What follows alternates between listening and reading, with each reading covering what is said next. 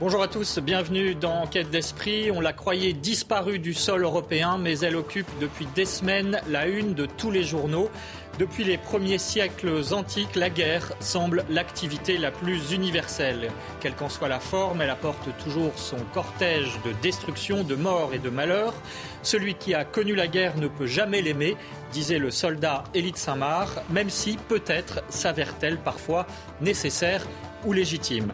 Y a-t-il donc des guerres justes Que nous dit le christianisme à ce sujet Fait-il de la guerre un mal absolu Et la guerre sainte est-elle chrétiennement concevable? On en parle aujourd'hui dans Enquête d'esprit avec nos invités, le philosophe Frédéric Guillot, le général Bruno Darry, ancien gouverneur général des Invalides, et puis Frédéric Ponce, journaliste et spécialiste des questions de défense, et bien sûr Véronique Jacquier, journaliste. Tout de suite, on passe aux infos avec Simon Guillain.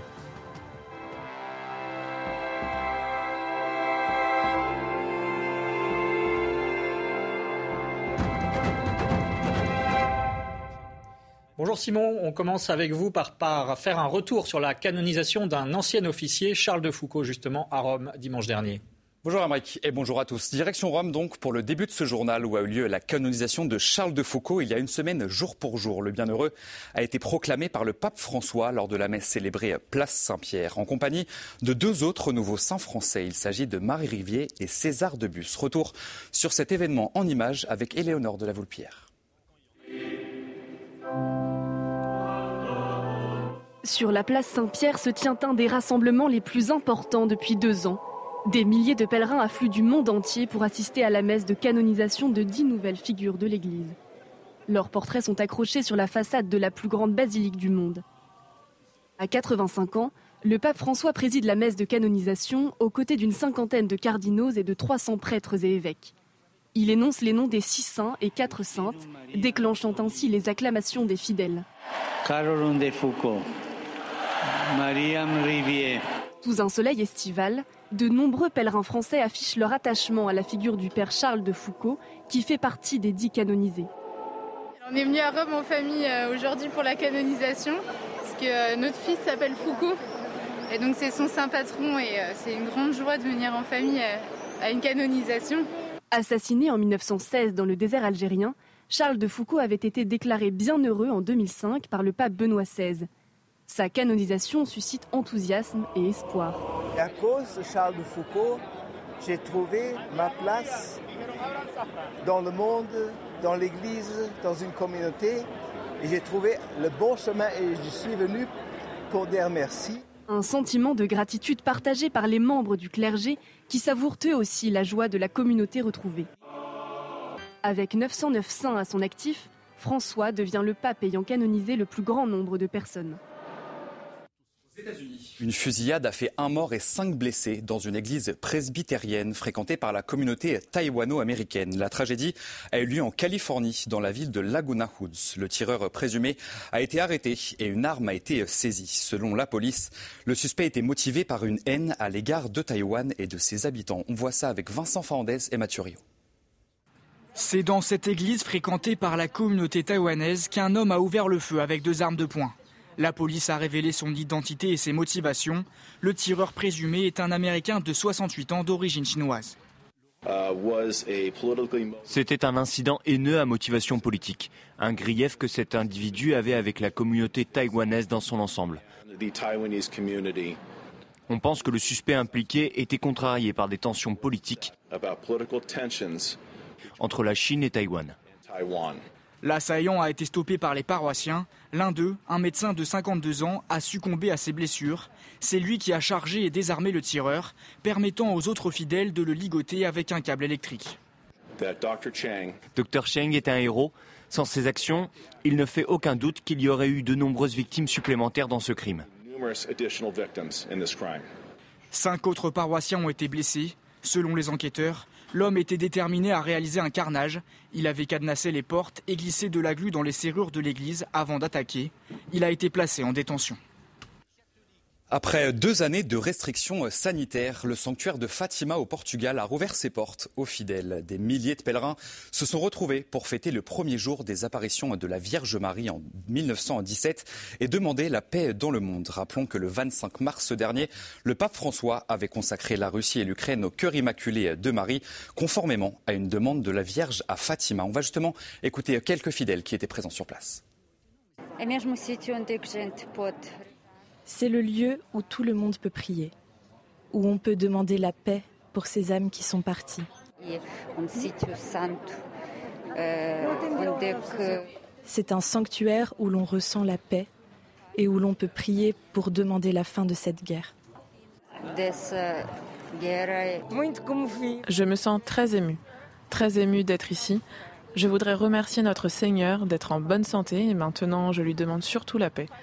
La paix en Europe, la paix en Ukraine, la paix pour nous tous. Nous espérons que la Russie se rende à Dieu, et ça, c'est le souhait du monde entier, c'est une certitude. Et puis, euh, n'oublions pas non plus les chrétiens persécutés dans d'autres régions du monde. C'est aujourd'hui la journée de prière pour les chrétiens d'Orient à l'appel de l'association L'œuvre d'Orient. Et pour finir ce journal, cette séquence assez cocasse du pape François. Souffrant ces dernières semaines de douleurs au genou, des prêtres mexicains venus le rencontrer lui ont demandé lors d'un échange comment allait son genou et le souverain pontife leur a répondu d'une manière assez amusante. Je vous propose de regarder cette séquence. Pape François, comment va votre jambe, votre genou? Il est très capricieux. Merci pour votre sourire, votre joie et d'être là malgré vos soucis et la douleur. Vous êtes un exemple pour nos futurs prêtres. Vous savez ce que j'ai besoin pour ma jambe? Un peu de tequila.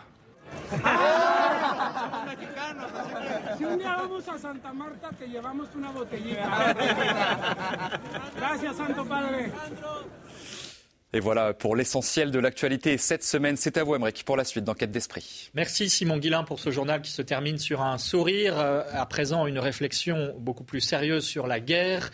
Est-ce qu'il est qu'il peut y avoir des guerres justes? Évidemment, le contexte actuel nous y porte. Et nous sommes pour en parler avec le général Bruno Dari. Bonjour, merci d'être avec nous. Vous êtes ancien chef de corps du 2e REP, le régiment étranger de parachutistes, ancien commandant de la Légion étrangère, ancien gouverneur général des Invalides. Vous avez connu le feu, entre autres à Kolvézi au Congo, mais aussi en ex-Yougoslavie ou en Centrafrique. Avec vous également Frédéric Guillot, bonjour. Vous êtes philosophe, excellent connaisseur de la pensée de saint Thomas d'Aquin notamment, qui a théorisé la guerre juste, on en parlera bien sûr. Et vous êtes l'auteur de Catholics Reloaded, essai sur la vérité du christianisme, publié au CERF. Avec nous également Frédéric Ponce, bonjour. Bonjour. Merci d'être avec nous. Vous êtes journaliste, spécialiste des questions de défense, auteur notamment d'un livre sur Poutine récemment chez Calvan Levy et puis plus anciennement Le martyr des chrétiens d'Orient toujours chez Calman Levy. Et enfin, Véronique Jacquet. Bonjour Véronique. Bonjour à tous. Je rappelle que vous êtes journaliste. L'Église et la violence, on en parle justement à l'occasion notamment euh, du pèlerinage militaire international qui s'est déroulé il y a quelques jours, du 13 au 15 mai dernier. 10 000 pèlerins, 42 pays, 65 baptisés français, notons-le notamment. Euh, Frédéric Guillaume, je commence par vous parce que, euh, évidemment, euh, cette question du, soldat et euh, de l'évangile, elle est posée par ce pèlerinage militaire international, mais elle est posée aussi par le Christ lui-même dans l'évangile. Plusieurs phrases qui semblent parfois contradictoires. On a ceux qui prendront l'épée, périront par l'épée. à côté de ça, une autre parole du Christ, je suis venu apporter le glaive, les marchands du temple qui sont chassés avec un fouet. Finalement, est-ce que, en matière d'usage de la force, l'enseignement du Christ est contradictoire? Non, alors il n'est pas contradictoire. Euh, on dit toutes sortes de choses. Hein. On, tire à U et à Dia sur le christianisme. Il y a une critique de gauche, si vous voulez, qui consisterait à dire le christianisme a servi à justifier la violence. Et on citera les versets que vous avez cités.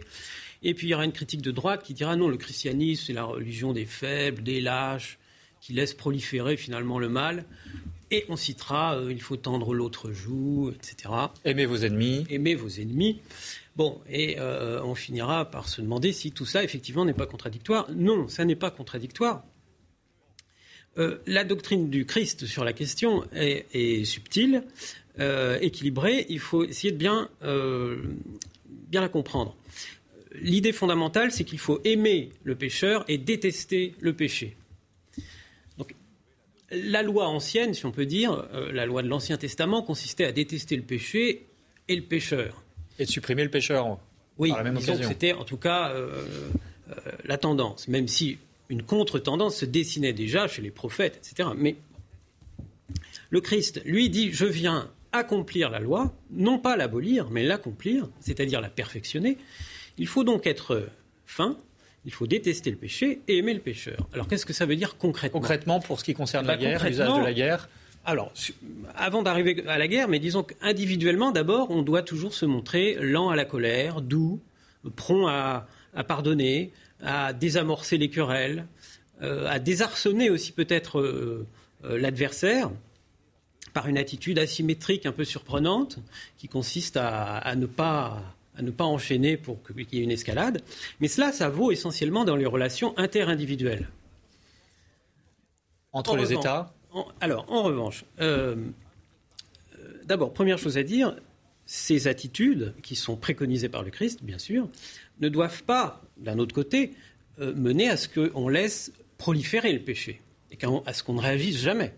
Il y a un équilibre à tenir, bien sûr. Et surtout, quand vous êtes responsable d'autrui, que vous avez une collectivité en charge, que vous soyez père de famille ou chef d'État, là on arrive aux collectivités, il faut, vous avez le devoir de protéger ceux que vous avez sous votre garde. Alors justement, je voudrais qu'on s'interrompe un instant, si vous permettez, parce que on va demander justement euh, à vous, général Darry, qui avez été en responsabilité avec cette question de qu'est-ce qui peut justifier euh, l'usage de la force. Je rappelle que notamment euh, aux Invalides, où vous avez été gouverneur général, sur les canons est inscrit cette locution latine, le dernier argument des rois. Voilà, en parlant de la guerre, qu'est-ce qui donne finalement le pouvoir à des soldats de faire usage de la force? Vous avez eu votre expérience à Colvézi, par exemple, ou Oui, je voudrais revenir sur tout à l'heure la parole du Christ vis-à-vis du centurion. Le centurion, il ne dit pas va, ne pêche plus. hein. Il lui dit, il le récompense trois fois. D'abord, devant tout le monde, en disant jamais je n'ai vu une telle foi dans Israël. Comme ça, tous, les, tous ceux qui l'entouraient, eh ben, une deuxième fois en disant va, ton serviteur est guéri. Et puis une troisième fois, puisque c'est une parole qu'on prononce chaque jour à la messe avant d'aller communier. Donc c'est quand même, il, le- il le magnifie, ce centurion. Donc on voit bien que ce métier militaire, il le respecte. Alors après, il dit celui qui. C'est d'excès hein, qui, qui, qui le condamne. il n'y a pas de condamnation de- Non, du métier en soi de, soldat Donc euh, le, le monde n'est pas parfait, hein, mais euh, le, le fait de confier une arme à quelqu'un, ça lui donne un pouvoir extraordinaire. hein. donc euh, il faut que le- d'abord le fait de déclencher l'usage de l'arme, ça vous donne un pouvoir. C'est pour ça que dans la, dans la Constitution française, l'article 15 dit le président de la République est chef des armées. Point. Sans commentaire, sans rien. De- donc, donc le, M. Macron est, est chef des armées. Et d'ailleurs, pour rappeler, euh, c'est la seule personne de la République française devant qui les, les drapeaux s'inclinent. Hein, quand vous voyez une prise d'armes, le 14 juillet, vous le verrez, le prochain 14 juillet, le président de la République passe les troupes en vue, et à chaque fois qu'il passe devant un drapeau, le drapeau s'incline, se met à l'horizontale et se redresse. C'est pour rappeler cette euh, citation. de cette responsabilité aussi ah, de, voilà. l'usage de la force. voilà. Et puis que euh, euh, arma jae, les armes le cèdent sur la toche, c'est-à-dire que le pouvoir militaire est soumis au pouvoir politique. Hein, et c'est le seul, hein, le Premier ministre, on laisse le drapeau. Donc c'est quand même quelque chose de très fort. Donc l'usage de la force, c'est lui. Et ça, et moi je l'ai vécu, parce qu'après avoir commandé mon régiment, j'étais au, au centre de planification et de conduite des opérations. C'est un peu le bras armé du chef d'état-major des armées pour toutes les opérations. Et toute décision d'engagement en- en- opérationnel, même euh, relativement limitée, c'est une décision du président de la République. On a un lien très direct, le président, le chef d'état-major des armées avec son état-major et la, force qui va intervenir. Donc, on voit très bien que confier la force à quelqu'un, euh, ça vous donne un pouvoir extraordinaire, des responsabilités importantes, et ça ne se donne pas euh, impunément.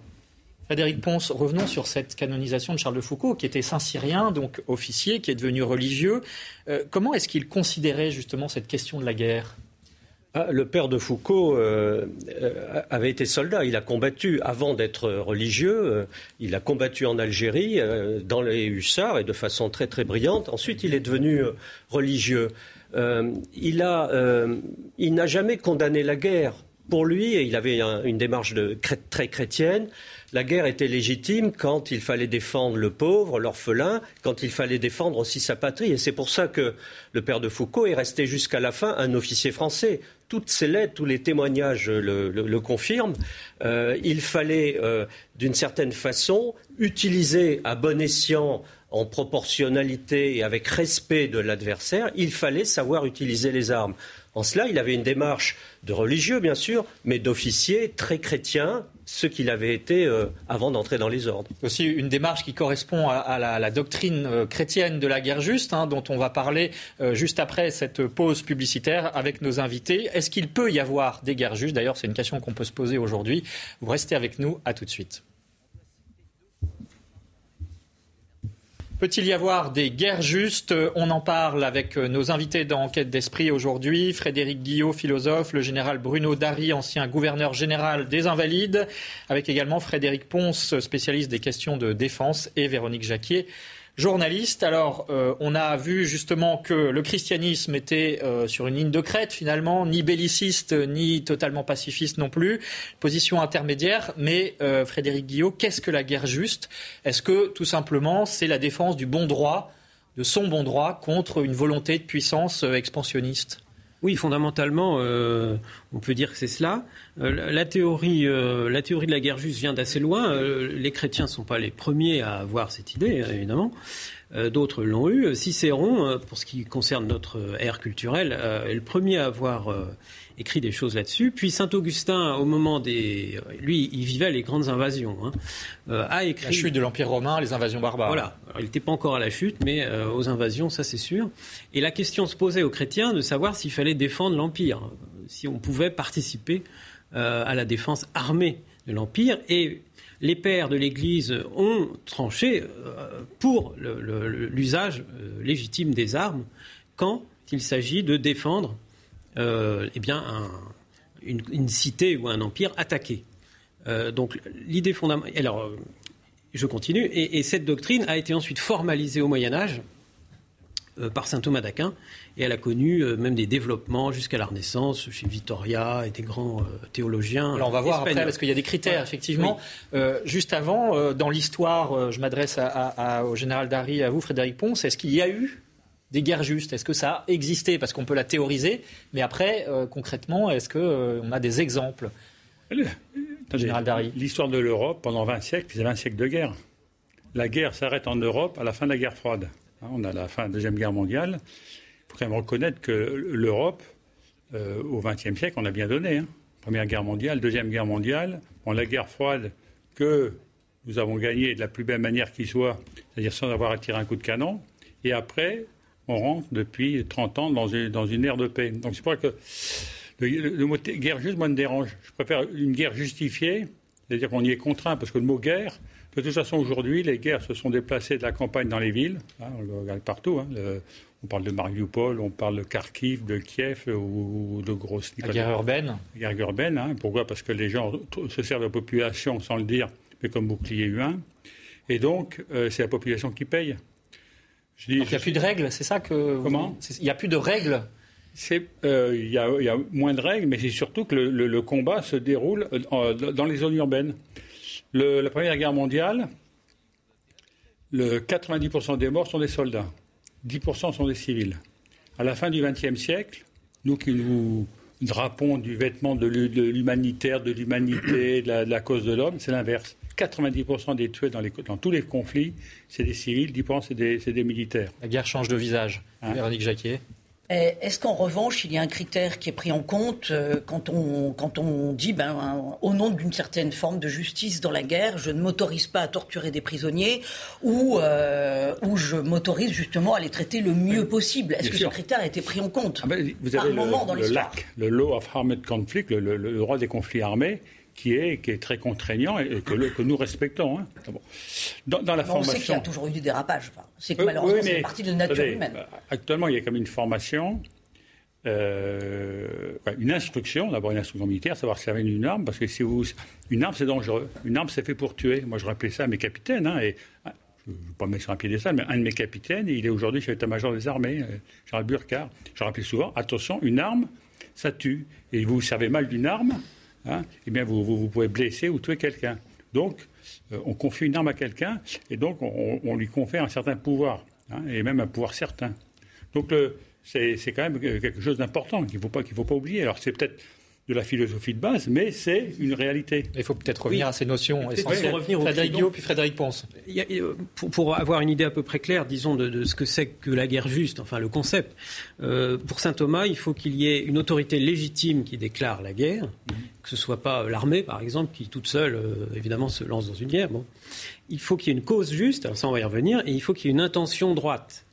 Alors l'intention droite, ça, veut dire que même si la cause est juste, euh, ça suffit pas tout à fait. Il faut que le but de celui qui entre euh, en guerre pour sa cause juste ait une intention qui vise la paix, qui vise pas euh, simplement la puissance en prenant prétexte d'une cause euh, habilement présentée comme juste pour poursuivre en fait un objectif de pure puissance.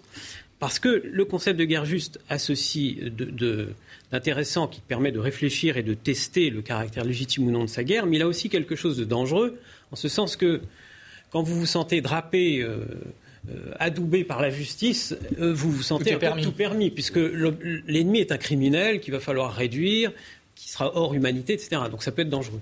À la réponse. Oui, pour répondre à la question, les guerres justes, dans notre histoire, il y en a eu, mais ce sont des guerres justes qui peuvent évoluer en guerre plus tout à fait justifiée, comme dit le, général. Une guerre juste, c'est par exemple aller délivrer les lieux saints occupés euh, par, euh, par l'islam, les croisades. Mais cette guerre juste devient injustifiée quand la guerre sur place se transforme en guerre de pillage, en guerre d'expansion. Là, ça n'est plus justifié. Euh, la guerre ou la bataille de Lépante en 1571 était une guerre juste pour arrêter euh, l'Empire ottoman qui était en train de vouloir contrôler, la Méditerranée. Défendre sa famille, sa patrie, sont des guerres justes avec les, principes et les garde-fous indiqués par Frédéric, euh, tirés de saint Thomas d'Aquin. Le problème, c'est que dans notre société, en Occident, nous sommes passés de la guerre juste à la guerre morale. Et ça, c'est la Révolution française. la guerre sainte ou la guerre sainte, mais pas chez nous. Guerre morale. La guerre morale, c'est la, Révolution française qui crée ça. C'est une rupture euh, euh, métaphysique. Au nom de la raison, au nom des droits de l'homme, au nom de la liberté, on va provoquer le génocide vendéen les États-Unis, au nom de Dieu, de la morale, des droits de l'homme, etc., on va provoquer le génocide des Indiens. Et aujourd'hui, on voit bien que les guerres ne sont plus justes, elles sont morales. Euh, c'est la guerre d'Irak euh, contre Saddam Hussein qui était contre pas laquelle le Saint-Siège s'était euh, opposé. Et pour revenir sur l'actualité, c'est cette guerre dans laquelle le président américain Biden veut nous entraîner. C'est une guerre morale contre un boucher, un dictateur, Vladimir Poutine. Et là, on va vers une guerre totale qui est en train de faire exploser tous les garde-fous que tout bon chrétien doit avoir quand il considère que la guerre est juste. Général Bruno Dari. La Première Guerre mondiale était-elle une guerre juste? Pour les Allemands, Gott mit uns, hein? et pour les Anglais, oui. Dieu est mon droit. non, mais tout ça pour dire que chacun met Dieu de son côté pour donner bonne conscience. il y avait cela dit un système d'alliance qui faisait que de toute façon ils étaient tous entraînés dans la guerre. Oui, ça. non, mais, on les sentait pieds et poings liés. Donc est-ce qu'ils avaient vraiment le choix? De se dire est-ce que c'est une guerre juste ou pas? Ben non, non, mais c'est pas que c'est pas que une guerre juste, juste moi quand moi. Difficile de démêler. Euh, mais si, si, quand même, on peut le dire. Un agresseur ne peut pas justifier sa guerre.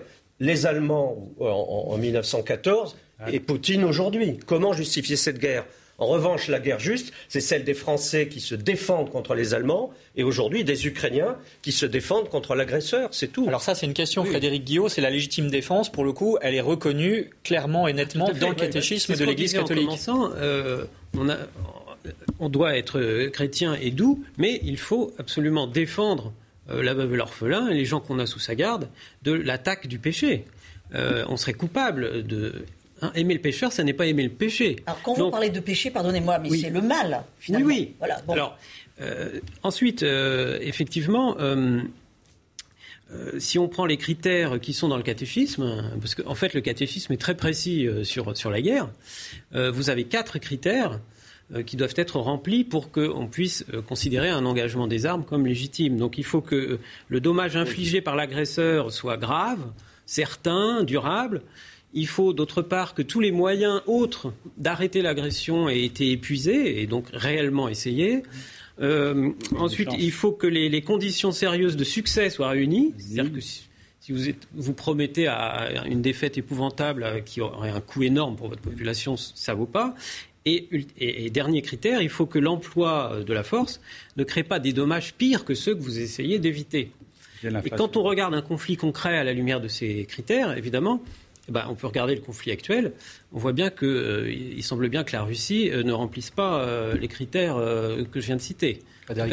Oui, on, peut, on peut considérer évidemment que la guerre c'est horrible, c'est le chaos, c'est l'effroi, c'est la mort, c'est la tragédie.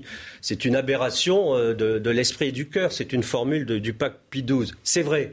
Malgré tout, dans certains cas, la guerre peut être justifiée ou juste, mais encadrée par un certain nombre de principes que tout bon dirigeant doit avoir en tête, qu'il soit chrétien ou pas. Et notamment, ça a été rappelé par Frédéric, mais je pense à la proportionnalité euh, de la guerre que l'on veut mener. Euh, on est attaqué par des chars, on ne va pas répliquer par une bombe nucléaire. Euh, et de la même façon, le respect de l'adversaire ou de l'ennemi on peut le combattre jusqu'à la mort, mais il faut le respecter. Et respecter, c'est éviter aux prisonniers des traitements dégradants, la torture et tout cela.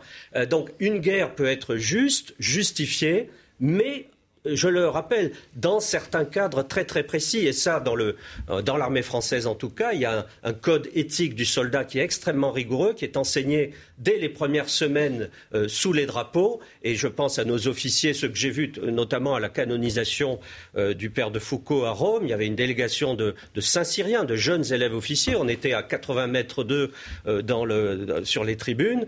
Croyez-moi, tous ces jeunes ont une vraie réflexion extrêmement poussée quand ils vont se retrouver sur le terrain après face à des ennemis. Général Bruno Dari, ancien gouverneur général des Invalides. Aujourd'hui, on ne déclare plus la guerre. Donc, euh, alors on parle d'opération, etc., parce que le, la guerre a évolué. Hein, euh, moi, en 40 ans de service, euh, je pense que j'ai fait, on a fait une fois la guerre contre un adversaire en tenue. Hein, maintenant, les gens, ils sont, ils sont dans la population, etc. Ils ont le visage euh, camouflé.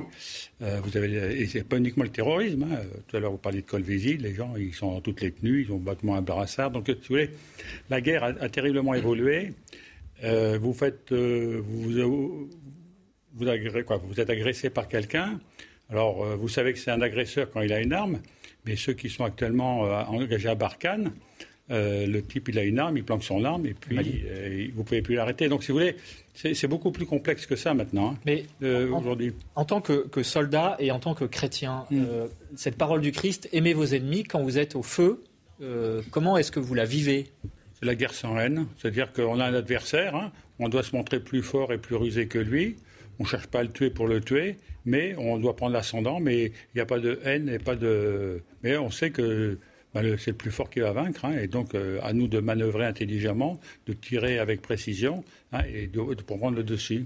Frédéric Ponce, puis Véronique Jacquet. Et c'est là où, l'exercice de la violence dans, la guerre doit être maîtrisé.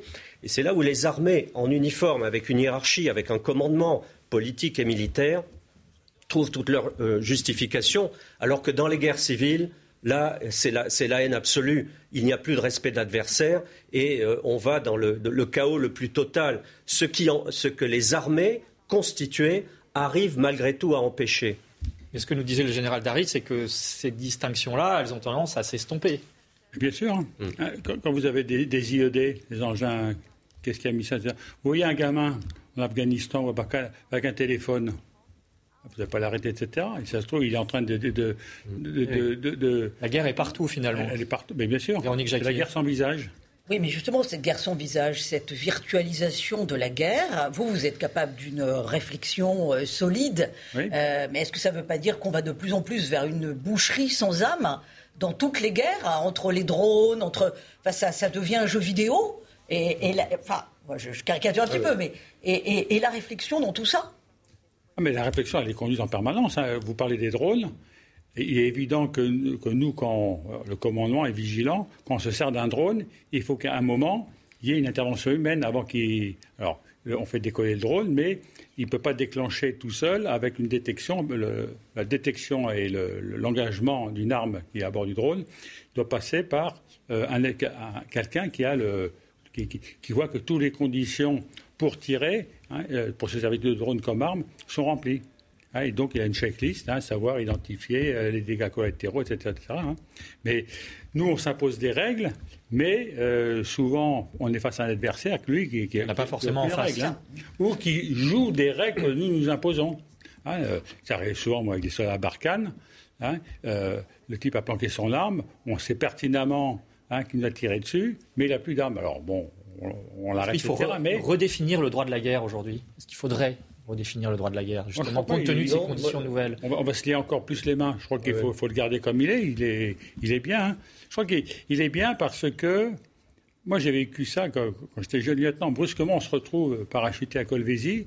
Et brusquement, vous avez une arme pour entrer dans n'importe quel village ou n'importe quelle euh, baraque. Et vous voyez tout le monde qui se met à genoux et puis qui vous dit... Euh, et, et si vous n'avez pas une formation morale, une éducation forte, vous, abusez de votre pouvoir parce que c'est vous qui avez les armes. Tout se joue avant, Frédéric. Oui, je voudrais dire à, Véronique, chère Véronique, parler de, guerre vidéo, c'est une vue de l'esprit, c'est une vue de journaliste, pardon, mais euh, parce que dans cette guerre, que ce soit des drones, des armements euh, livrés à distance, il y a toujours l'homme dans la chaîne et l'homme avec sa hiérarchie, l'homme avec ses, interrogations, ses inquiétudes. La vraie boucherie, ce sont des hommes sur le terrain qui s'affrontent à la baïonnette, ça oui. Mais l'aviateur dans son avion, le pilote de drone dans son abri, euh, ou le tireur de canon qui va balancer un projectile à 40 km, c'est un homme et il s'interroge. Il a un corps, un corpus de doctrine éthique et c'est pour ça que les, les aumôniers sont extrêmement utile et nécessaire dans les armées, que l'on soit croyant ou non, parce que les aumôniers voient souvent arriver à eux des soldats, des officiers ou des sous-officiers qui ne sont pas plus croyants que ça, mais qui s'interrogent. Et donc, tant que nous aurons dans nos armées cette interrogation euh, métaphysique, anthropologique, souvent mal exprimée de la part de nos soldats, ceux qui sont chargés de donner la mort, eh bien, euh, nous serons préservés fatalement de cette boucherie. Alors, il y a une question qui se pose aussi, euh, Frédéric Guillot, c'est euh, la puissance des moyens modernes de destruction. Est-ce que ça ne fait pas évoluer aussi? Et ça n'a pas fait évoluer, par exemple, le Saint-Siège, qui aujourd'hui a tendance à plutôt minimiser cette possibilité ou cette guerre juste? Oui, alors le Saint-Siège est de plus en plus restrictif sur les conditions qu'il faut remplir pour qu'une guerre soit juste et en particulier le quatrième que je citais, euh, la proportionnalité, semble difficile à, respecter puisque précisément les armes sont potentiellement de plus en plus euh, destruction massive. Voilà. Et, de fait, euh, le, comment dirais-je, la doctrine catholique depuis depuis la guerre de 14-18 et même un peu avant est de plus en plus restrictive. il faut bien comprendre que les moyens guerriers font changer de nature complètement la guerre, comme vous le disiez. Quand on pense, par exemple, les enjeux territoriaux de la guerre de 14-18, ils sont du même ordre de grandeur que les enjeux territoriaux d'une guerre de Louis XIV. Hein, c'est un département ou deux, enfin une province. Euh, simplement, euh, en 14-18, on a tué 1 500 000 personnes, enfin 500 000 soldats français. Euh, et, sous Louis XIV, on n'a pas tué. 100 000 ont été tués. Pardon, oui, oui, bien sûr, je me suis mal exprimé. Mais on voit bien que on garde les mêmes mots, mais les choses deviennent absolument différente en fait. Et donc la doctrine est, devenue plus restrictive et ça a commencé euh, donc à ce moment-là.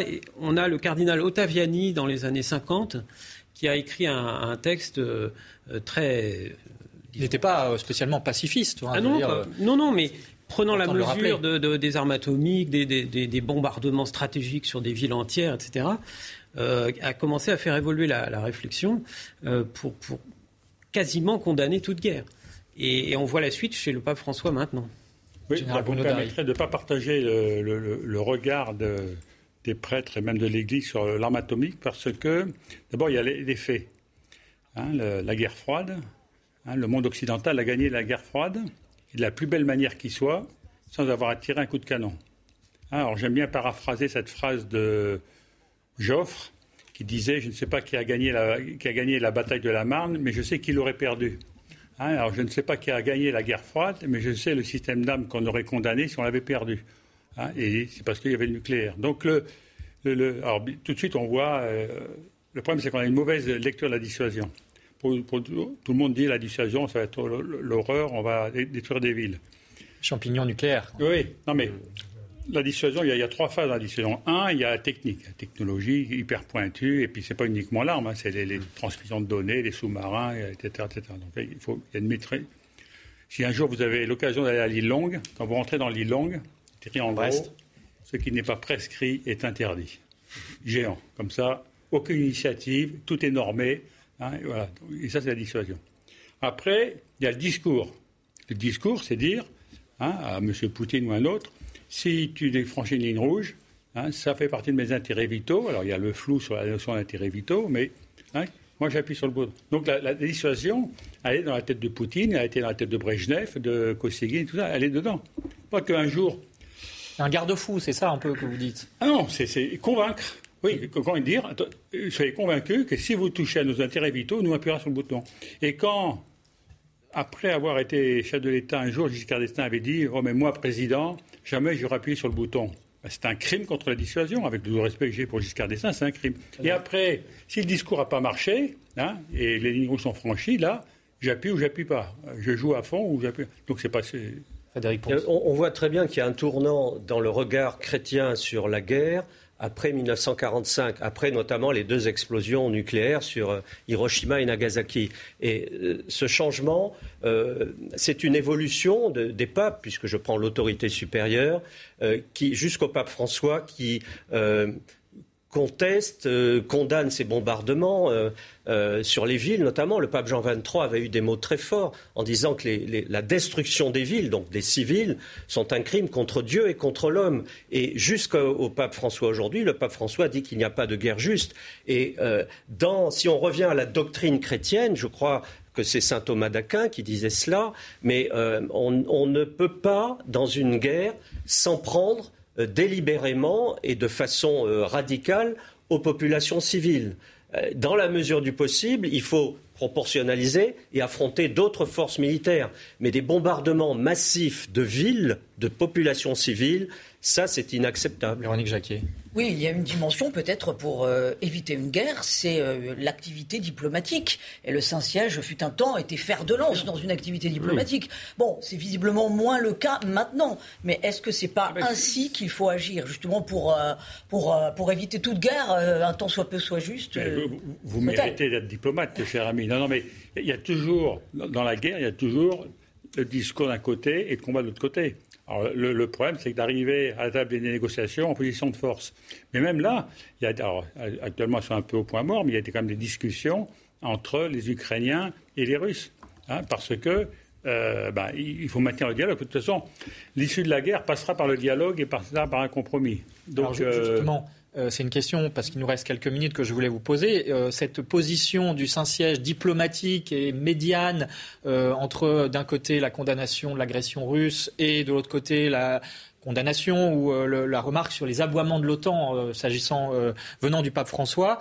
Est-ce que finalement cette position-là n'est pas la seule qui permettrait peut-être, en tout cas, de, de un jour d'entamer ah ben, des négociations. Moi, je le crois. Je crois que le, Saint-Siège a tout à fait raison de remettre euh, la, logique diplomatique sur la table.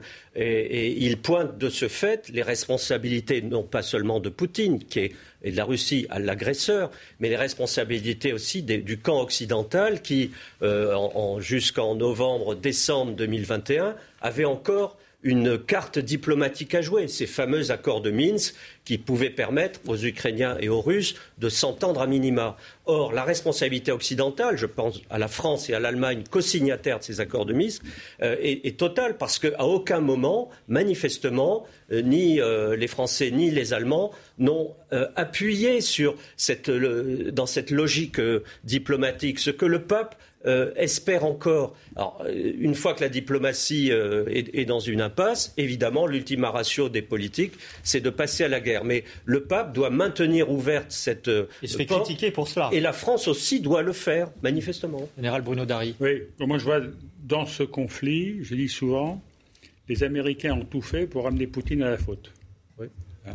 Et depuis, depuis la chute du, rideau de fer, hein, ils ont tout fait. Alors, c'est vrai que les pays comme la Pologne, la Tchécoslovaquie la Tchéquie, la Slovaquie, etc., qui avaient subi le joug communiste voulaient se rapprocher de, l'Europe, du monde occidental et de l'OTAN.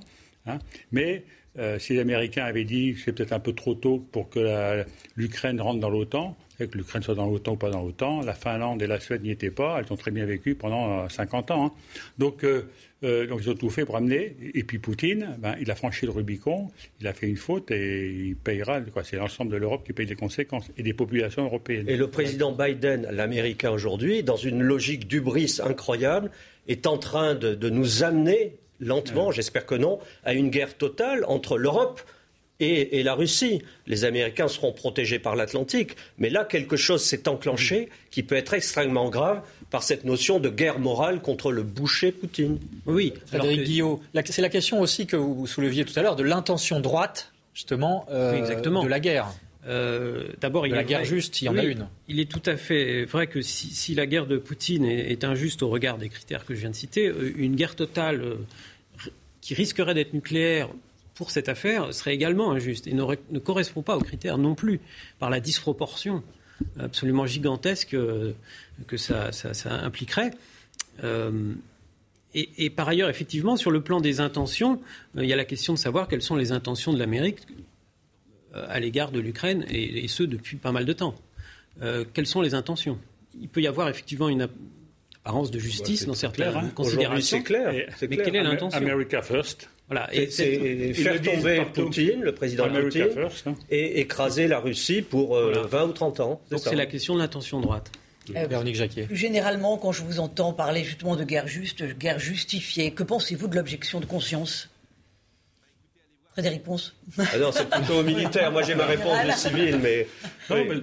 on, avait un. Moi, je comprends très bien, celui qui ne veut pas, etc. Il y avait un, système où les gens, pour ne pas faire un service national, avaient une objection de conscience. Maintenant, il ne faut pas que ce soit un justificatif hein, pour ne pas participer à la vie de la nation et ne pas, euh, euh, pas s'engager. Hein, alors, on peut dire si on est opposé, euh, mais vous ne défendez pas un pays s'il y a trop de gens qui, ont recours à l'objection de conscience. Hein. Donc c'est vrai que le, service national, quand il s'applique à l'objection de conscience, les gens étaient tenus de faire deux ans. Il y a une antinomie pour le chrétien à être un objecteur de conscience? Ce sera le dernier mot de cette émission. On respecte la conscience. L'objection de conscience est un droit qu'il faut respecter, mais euh, en contrepartie, il y a un devoir, un devoir civique, citoyen à l'égard de la communauté nationale. Merci infiniment à tous pour avoir éclairé cette question de la guerre juste. Merci euh, Frédéric Guillot. Je rappelle le titre de votre livre Catholics Reloaded.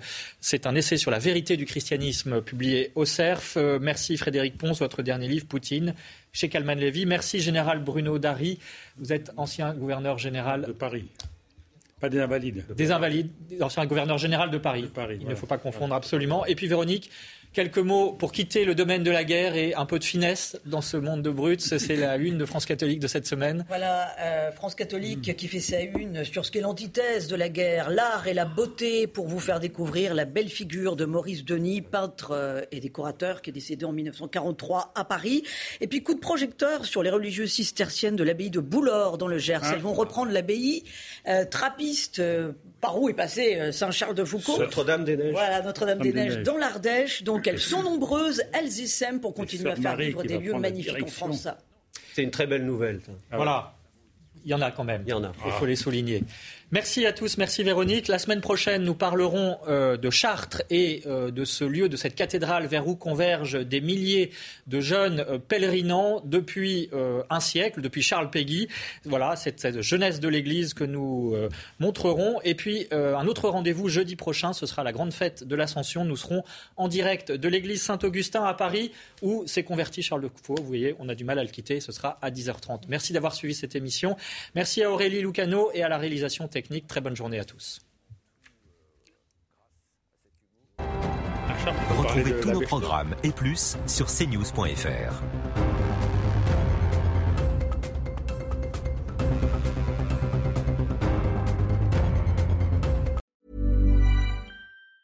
Planning for your next trip?